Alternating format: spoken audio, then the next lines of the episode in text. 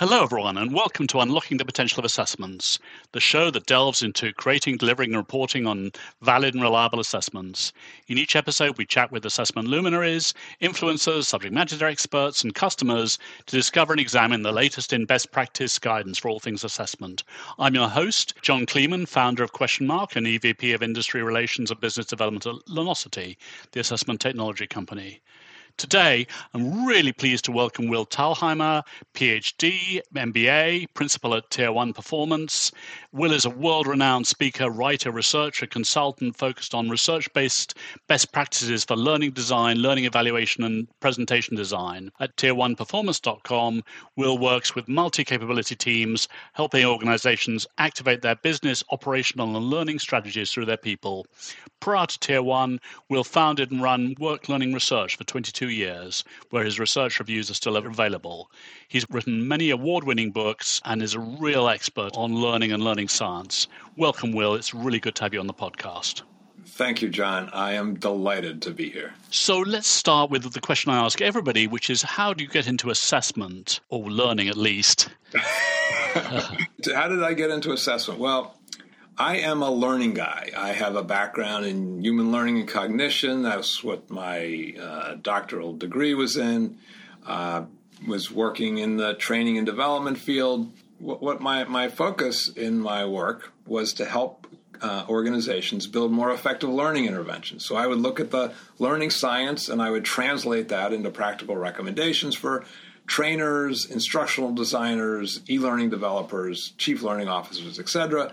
And as I was doing that, I realized, okay, that's good. That's a really good starting point to look at the research and design based on that. But if we do that alone, then we're going to be in some trouble because we don't have good feedback loops. We're not learning from our own experience. And uh, then I noticed some sort of biases or mistakes that we were making in, in, in learning evaluation. Like we would uh, evaluate uh, only at the right at the end of a program when everything was top of mind for the learners. So that's kind of biased because we know people are going to forget, and uh, that may might make us look better than we actually are. So I just got really interested in this. I started studying it, wrote uh, a white paper on it back in like 2007 or something like that. Uh, it really resonated with people. Then I came across some research related to uh, smile sheets or learner surveys, which just completely rocked my boat because they were uncorrelated with learning. And uh, so I started, well, so can we make them better? So just had a sort of long time interest in it because if we're going to be a successful learning professional, we need to uh, not only look at the scientific research, but we also need to get feedback on a regular basis on what we're doing. So I remember meeting you nearly 20 years ago. I think it was in 2003 at the first ever Questionmark user conference in, in Miami.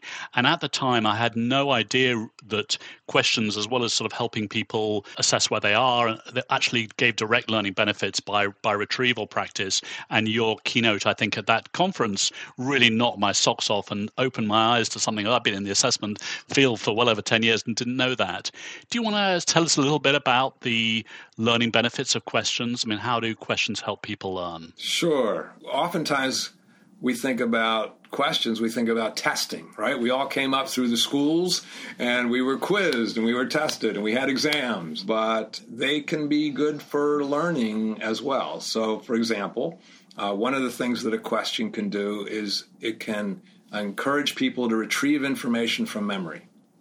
And we know that if we want people to be able to retrieve information later when they need it, for example, on the job or on a some kind of certification exam or whatever. That by giving them practice in retrieval, we help them be better able at retrieving. Right? Makes perfect sense. So that's one thing uh, they can help with retrieval practice. And then they give us feedback. We ask a question, we retrieve the information, we can get feedback about how well we did. So it's good in that area. It gives us repetitions. Also, you can use questions before you present learning information to people, and that helps them focus on the most important aspects of the learning material. So there's many advantages to questions from a learning standpoint, not just from an assessment standpoint. And I know that one of the things you've been an advocate of for many, many years is the learning science and how to apply it in the training world. What are the key findings from learning science that our listeners should perhaps put into practice? Well, there's a whole bunch of them. And, and one of the things that's sure. really amazing that's happening is that, uh, first of all, the science has really solidified the last 10, 15, 20 years into some really strong recommendations. Um, and number two, which I'm really pleased of, more and more people practitioners, uh, instructional designers, trainers, e-learning developers are using the science of learning stuff. So uh, I mentioned one of them already, uh, retrieval practice. But let me back up from there. One of the things we need to do is to help our learners comprehend. And there's a lot of learning science about how to do that, you know, uh, using worked examples. Um, not just showing positive examples, but negative examples. Um, helping people focus on the right areas that, of the information, guiding people's attention to what they need to pay attention to. Um, but also, in, in, addition to comprehension, we ought to also help people be able to remember as well. And then there's some really strong recommendations there. One is giving people retrieval practice.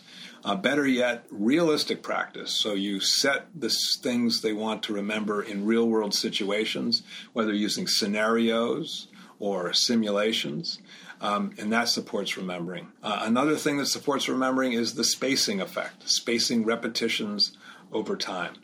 So there's really a ton of things. Um, those are some of the most powerful things. Yeah, and I think a lot of people don't uh, don't understand that spacing repetition, which I think is a very very powerful effect.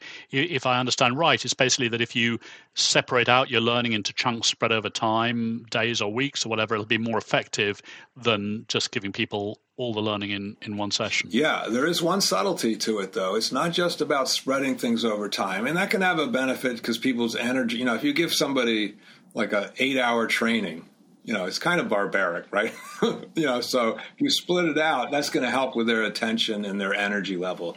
But it's really more than that. The spacing effect is uh, the spacing of repetitions and not necessarily rote repetitions. In fact, it's better if it's not rote repetitions, but you're covering the same content, maybe in different ways, uh, maybe using different type of exercises, different challenges, different questions.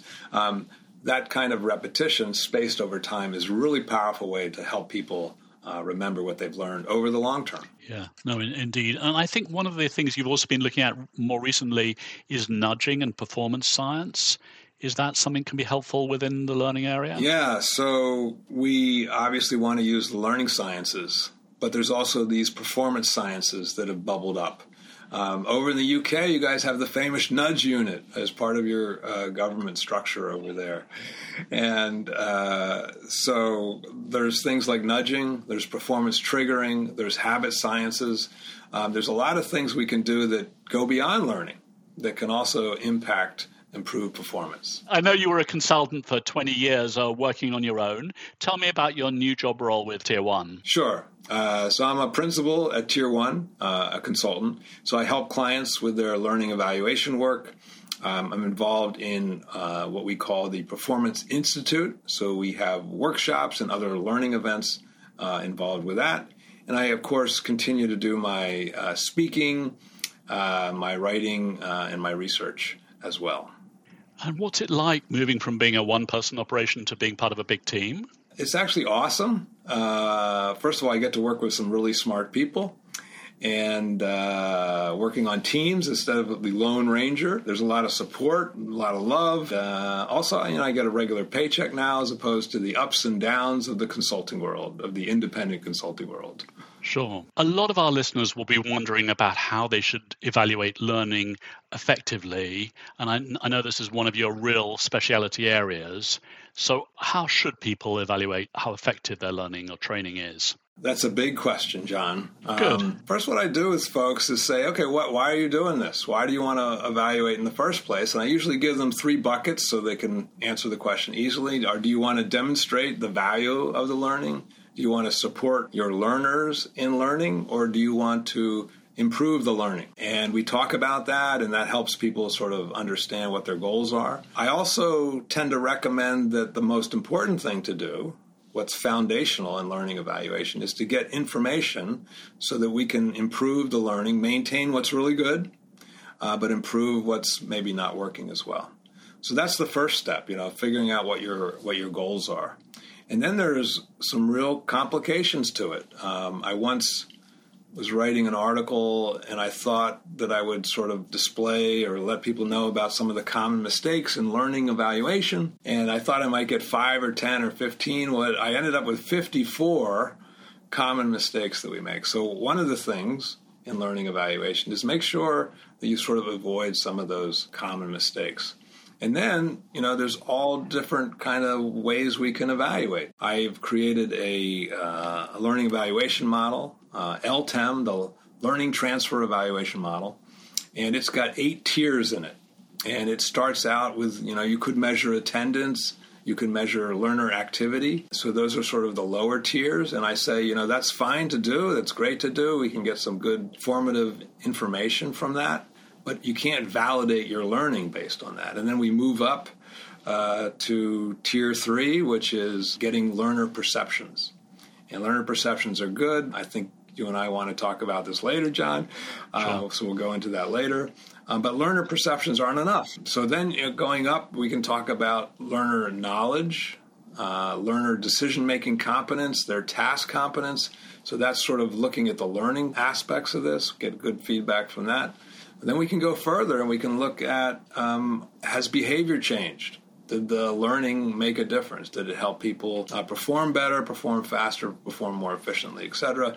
And then we can look at sort of the results of this learning. And those results can be the organizational results, they can be results for the learner, uh, for their confidence, for their career. We can also look at wider results as well. You know, what effect might this learning intervention had on coworkers or the community or the environments. So there's really there's really a lot to it. In, indeed. So the two questions immediately come to mind. Like one of them is, I'm sure our listeners would like to hear some of the mistakes, maybe not all 54, but some of them. But also, I'm sure a lot of people would be familiar with the Kirkpatrick model, which has the four four levels. Uh, and I know you're not a big fan of of using that model. Do you want to tell me a little bit about your thoughts on on the Kirkpatrick model for learning evaluation? Sure. So the Kirkpatrick model, uh, for your listeners who don't know, I'll give a little background on it. Uh, the Kirkpatrick model was developed uh, in the 1950s, 1960s. The guy who originally created the four level idea uh, was Raymond Katzell. And then Donald Kirkpatrick uh, used that. He created the labels for the four levels and he popularized it. So both people deserve credit. I often call it the Kirkpatrick Katzell model. So this model, it has some really strong points. Uh, and like all models, it has its weak points as well. So it's really strong on a couple things. Number one, it puts learner perceptions down at level one, sending a signal that they're important, but maybe not the most important. I think that's accurate. The model also is really good in sort of telling us, hey, you know, our ultimate goals are behavior and results. And so that's another really good aspect. The big weakness of the Kirkpatrick model is it has no learning wisdom baked into it. Learning is put in the level two bucket. And we can evaluate learning by looking at things like the regurgitation of trivia or the recall or recognition of meaningless facts or meaningful knowledge, but also decision making ability. Can people carry out a task? Do they have skills? Do they develop skills? So that's a wide variety of things. But if you put it all into one bucket, what happens is that people tend to sort of sink down to what's easy to do. So, to give a knowledge check, for example, and we know that knowledge by itself is not uh, does not enable performance. So, uh, the Kirkpatrick model, in a nutshell, the Kirkpatrick Katzell model had some good things about it, but it wasn't really strong enough. It's not strong enough. Um, and after six decades, we probably should create something better. You also asked about the mistakes. So I put that article together a long time ago, but but here's some off the top of my head. So one thing we do is we measure. Uh, we tend to measure right at the end of learning, and that is good. It helps us. It gives us a snapshot in time of what people comprehend at that point in time, but it doesn't enable us to look at uh, whether people are going to forget. It doesn't enable us to look at remembering. So measuring at the end of learning is good, but it's not good enough because we know that we want people to remember as well. Um, another mistake that we make is we use learner surveys and then we say that because the learner says that they're going to get business results from this, that we've achieved business results, right? Or the learner says that they're going to perform better, so we say that that's a, a level three on the Kirkpatrick model, that the behavior is going to change. Well, that's not that's not accurate. We know that subjective judgment uh, has some issues with it. Uh, not that we shouldn't do it, but we should be very careful about how we do that. So those are just some of the examples. And uh, if people want to search for this, look for Thalheimer, my last name, and then uh, common mistakes in learning evaluation. And uh, you'll find that on the web. Thank you. So I know one of your areas of focus now, and in fact, you've written a book about it, is sort of level one learner surveys, smile sheets, whatever you want to call them. Uh, what's good practice in learner surveys? Well, let me start out by saying what's bad practice. Sure.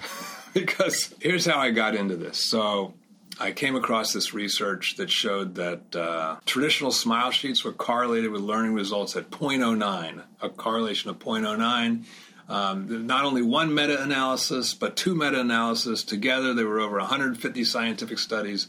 And we know statisticians tell us anything below 0.30 is a weak correlation, so 0.09, virtually no correlation at all. So my first thought was okay, we should not use these smile sheets. But then I realized, well, they've been a tradition for decades and decades. It's respectful to ask our learners what they think. So, can we create uh, better learner surveys? And my answer was yes. So, uh, my book it came out in its second edition uh, this year, just a couple months ago. Uh, is called Performance Focused Learner Surveys. And one of the problems with the old smile sheets is we use Likert scales, we use numeric scales, and those are, are fuzzy. Uh, and I learned this from, uh, I think, one of your earlier guests, uh, Sharon Shrock and Bill Coscarelli, who wrote about this in their classic text. And so the problem with that is that our learners, uh, first of all, there's a lot of research on learning and learners, and it shows that learners don't always know uh, what the best learning designs are. They don't even know what's best for them in learning. So when we ask them questions about the learning, we have to be really careful. We have to ask questions that are not biased, of course, but also questions that they can answer, that they have particular insight into. So uh, these Likert scales, these numeric scales are too fuzzy, and that causes um, a bunch of problems. So, what's better? Well, I've developed questioning approach, uh, and people said, "Will, you got to name this something." So I've now now named it distinctive questioning, uh, distinctive questioning approach, and the idea is that you give people uh, more concrete answer choices in the assessment field. Uh, you probably talk about this as using uh, uh, behavioral anchors or anchors. Um, but by having these concrete answer choices, it creates several clear benefits. Number one, our learners are more motivated. You know, when they see all those numeric scales, the Likert scales, their eyes glaze over. You may remember from when we did this in paper based, people would circle the same number all the way down the smile sheet because they're just not really paying attention. They're not getting into it. If we give people more concrete answer choices, they're more motivated. So that's one benefit. The second benefit is because there's granularity between the answer choices. Um, they are able to make better decisions. They're more precise in their thinking about the, the issue you're asking them about. And the third benefit is that the data you get can be much more powerful typically with traditional smile sheets, you'd use a five point Likert scale, put numeric numbers on that, which is a, a no no, but we do it anyway. And then you get an average. My course is a 4.1. So most of the averages are being 3.8 and 4.5, and then there's no differentiation. People don't know what's good, what's bad, what, what's the right threshold should be, and so they get paralyzed. Uh, real world learning teams get paralyzed when they get these averages. So uh, a performance focused learner survey with these granular answer choices can just show oh my gosh, people who took our training 47% of them said they need they still need more guidance and ex- or experience to be able to use what they learned. Well that's a very specific thing that people uh, that when we look at the data we can wrap our heads around as opposed to these more fuzzy numeric answers so a whole bunch of benefits, and I'll give you one more, and this may be my favorite sure. one, and that is that um, we're not just collecting data. With our with the questions we're ask we're asking we can actually send messages. I call them stealth messages but it's really like the nudging idea. That if we ask a question about after training follow-up uh, what supports are you getting are you likely to get after training that sends a message to the learner that they should be getting uh, supports it sends a message to the trainer that maybe there should be supports provided and to the instructional designers. Um, and it can get even more um, specific than that. Let me give you a, a great story. Uh, it's it's in the book. I happen to know it's on page 163 uh-huh. because uh, Ian Blake, the guy who the story's about, uh, just talked just yesterday on LinkedIn, posted about it. And so uh, Ian was using this question, the one about the after training supports, and he modified it a bit. He tailored the question to his audience, and he added one line in there. And remember, the learners are answering this question, and the line was something about um, I will be uh, added to my instructor's Yammer group, and we'll have discussions after the training. And uh, so Ian's a smart guy and uh, worked for Tetra Pak in, in Sweden, and he invited the uh, these subject matter experts, trainers, in one at a time to give him feedback about this. He was using a change management uh, wisdom, and uh, this one guy came in, and Ian showed him the questions, and he's going through them and giving feedback. And then the guy came to this one answer choice about Yammer, and the trainer said, "That's crazy. That's really a terrible idea. Take that out of there." And uh, you know, Ian was a little taken aback. This guy left the room, thanked him. The guy got back to Ian the next day and said, "Ian, you know, I was thinking about that Yammer uh, question." Uh, that Yammer choice, and and I love that idea. I'm going to now use Yammer in all my courses. That's a brilliant idea. Now think about that. This survey had never been deployed. No learner had ever answered a question. No data had ever been collected, and yet this question had already had an impact. Basically, by encouraging people to think about how they're going to motivate learners to apply the learning and provide the support afterwards is sort of critical for the learner to be successful. Yeah, you can make all kinds of messages. You can ask a question about, um, you know, how well did this uh, this webinar keep people's attention? That sends a message that keeping people's attention in a webinar format is really important. You can ask lots of questions that send messages to your learning team itself and to your stakeholders. Like one of the one of the options is um, I will have my manager uh, there to support me after the learning. Well, that sends a message to the senior team when you show the data. Well, look, oh, the manager should be involved.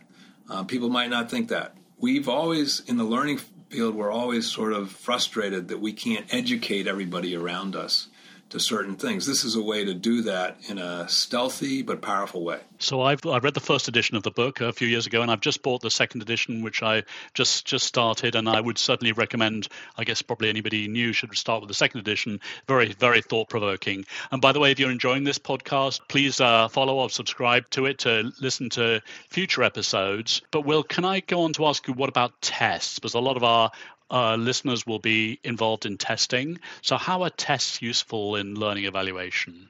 Well, tests can tell us about uh, whether people have learned the knowledge. They can tell us about whether, uh, they can give us hints anyway, about whether learners can make real world decisions. Um, and we can also use testing for actual behaviors as well. Uh, so uh, those are all opportunities, and uh, w- what I tend to encourage is the sort of higher level. The more you can make it like the real world, uh, the better. The more authentic the test is going to be. The more you can predict their real world performance. So essentially, if you're testing as part of learning evaluation, ask questions that are, are, are relevant to real life work stuff, not just necessarily sort of facts learned in the in the training, but sort of how they apply the training into work related tasks. Yeah, absolutely. And there's subtleties here, right? So let's say you're training um, a cashier. Uh, and one of their jobs is to look at an, uh, an avocado and know that the, the code for that is 4011 or whatever it is. And that's a real important part of their job. So measuring their knowledge of that um, you know, showing them an avocado you know, asking them what the number is. That's an important part. So testing them on that knowledge would be great. But let's take uh, a salesperson. And oftentimes, salespeople get taught about a new product and the features of that product.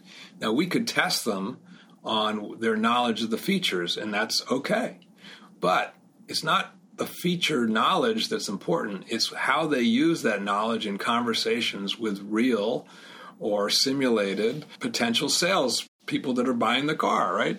And so uh, it'd be better to test them on uh, how they use that information in real world uh, or realistic kind of conversations.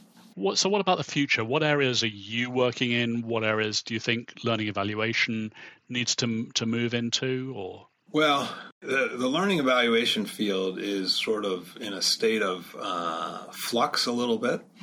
Um, certainly, some of uh, my work, the performance focused learner surveys and LTEM, are creating waves. Also, there's a lot of sort of data analysis stuff, there's sort of visual dashboarding of information.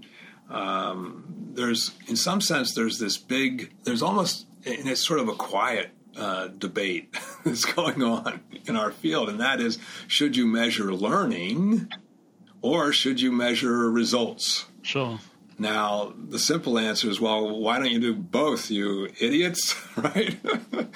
but uh, there's a lot of people that say, hey, no, don't focus on learning. Don't measure those things. Those are not important. We need to measure results. I think they're crazy myself, uh, because if you do measure results, okay, you got you got a result. Well, uh, could the learning have been better? Uh, if we get bad results, we don't know then what caused that effect. You know, was it that people didn't comprehend the information? Did they not believe it? Were they not motivated to apply it? Did they not remember it? Um, did they not feel they could take action? Did they not know how to overcome obstacles? You know, if you don't a- ask about these learning factors, then just measuring results can be problematic. So there's a, that big debate. The other thing is, and, and this is sort of a, a, an idea I've been playing with. I'm not 100% confident in it, um, but I do I do kind of like it. I'm, I'm looking for input, so if anybody wants to get back to me, that's great. So we evaluate for a reason, right? We don't just evaluate to collect data. We evaluate to make better decisions, take better actions. So, if that's the case, uh, maybe we should start with our decisions. What decisions do we have to make on, a, on the learning team? And then work backward from that to figure out what we would evaluate. So, we know some of our decisions are around uh, learning design, what the right learning design is, what the right learning deployment is. So, then okay, if that's one of the things we need to know, how would we use evaluation to help us make those decisions? Um, we have the issue of what content to teach. Well, what's the best way to evaluate that? We could try to figure that out. Um, we have questions about uh, what kind of behavioral changes that we want. Well, if these are the behavioral changes we're looking to accomplish, then and what decisions do we have about those? and uh, what data do we need to collect. So, working back from decisions, I call this LEADS, L E A D S, learning evaluation as decision support. So, I think there's something to that, um, and uh, I've been playing with what the what that might be yet. It's not fully formed, but I think that could be a particular future uh, as well. Oh, interesting.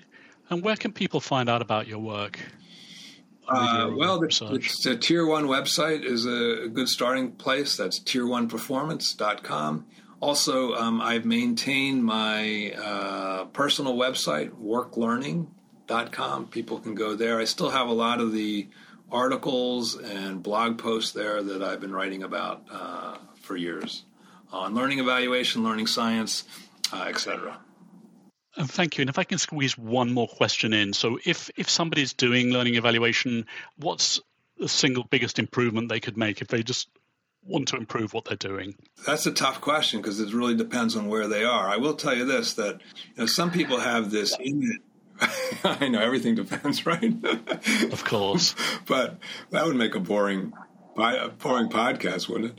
It depends where people are, and here, here's one of the one of the things that um, I think is important to remember. So, um, you know, we have this image of our learner surveys as not that important, right?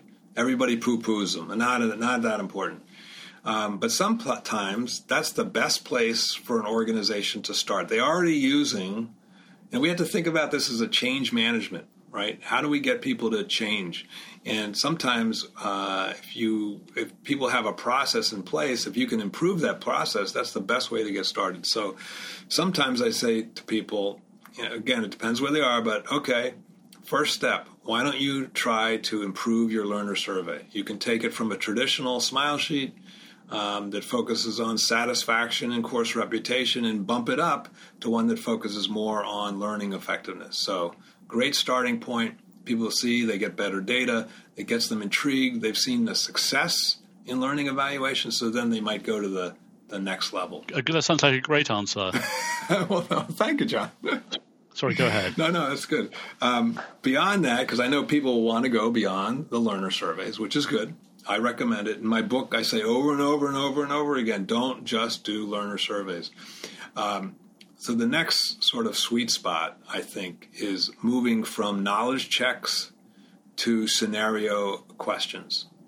Um, scenarios are much more authentic, they're more related to the real work performance that people have to uh, engage with. Um, they're the they're the sweet spot. You know, simulations are really complex and wonderful, but they tend to cost a lot of money, etc. Scenarios um, are a relatively inexpensive investment um, to create much better uh, learning assessments. Now, they're not as easy as they look. You know, you look at a you look at a, a, scenario question, you go, "Oh yeah, I can write that." Well, not so fast. It's not as easy. I teach a one day workshop on how to write scenario questions, but I don't expect people in my workshops to be experts when they come out of that. It takes a lot of practice, it takes iteration, it takes feedback, but still, scenario questions are uh, sort of for bang for the buck, uh, bang for the pound, bang for the euro. Uh, you know, really good investment. Did you notice that what I did there? I tried to be very global and yeah, well, and, uh, and presumably uh, for other Asian and African currencies as, as well. Thank you, Will. Uh, I hope our listeners have really enjoy, enjoyed that. Will, uh, you're you're brilliant and, and, insightful, and thank you to our audience for listening with us today. We really appreciate your support. And don't forget, if you've enjoyed this podcast, why not follow us through your favorite listening platform? Also, please reach out to me directly at john@questionmark.com with any questions, comments, or if you'd like like to keep the conversation going. You can also visit the Questionmark website at questionmark.com to register for any of our many best practice webinars we host monthly. Thanks again, and please tune in for another exciting podcast discussion we'll be releasing shortly.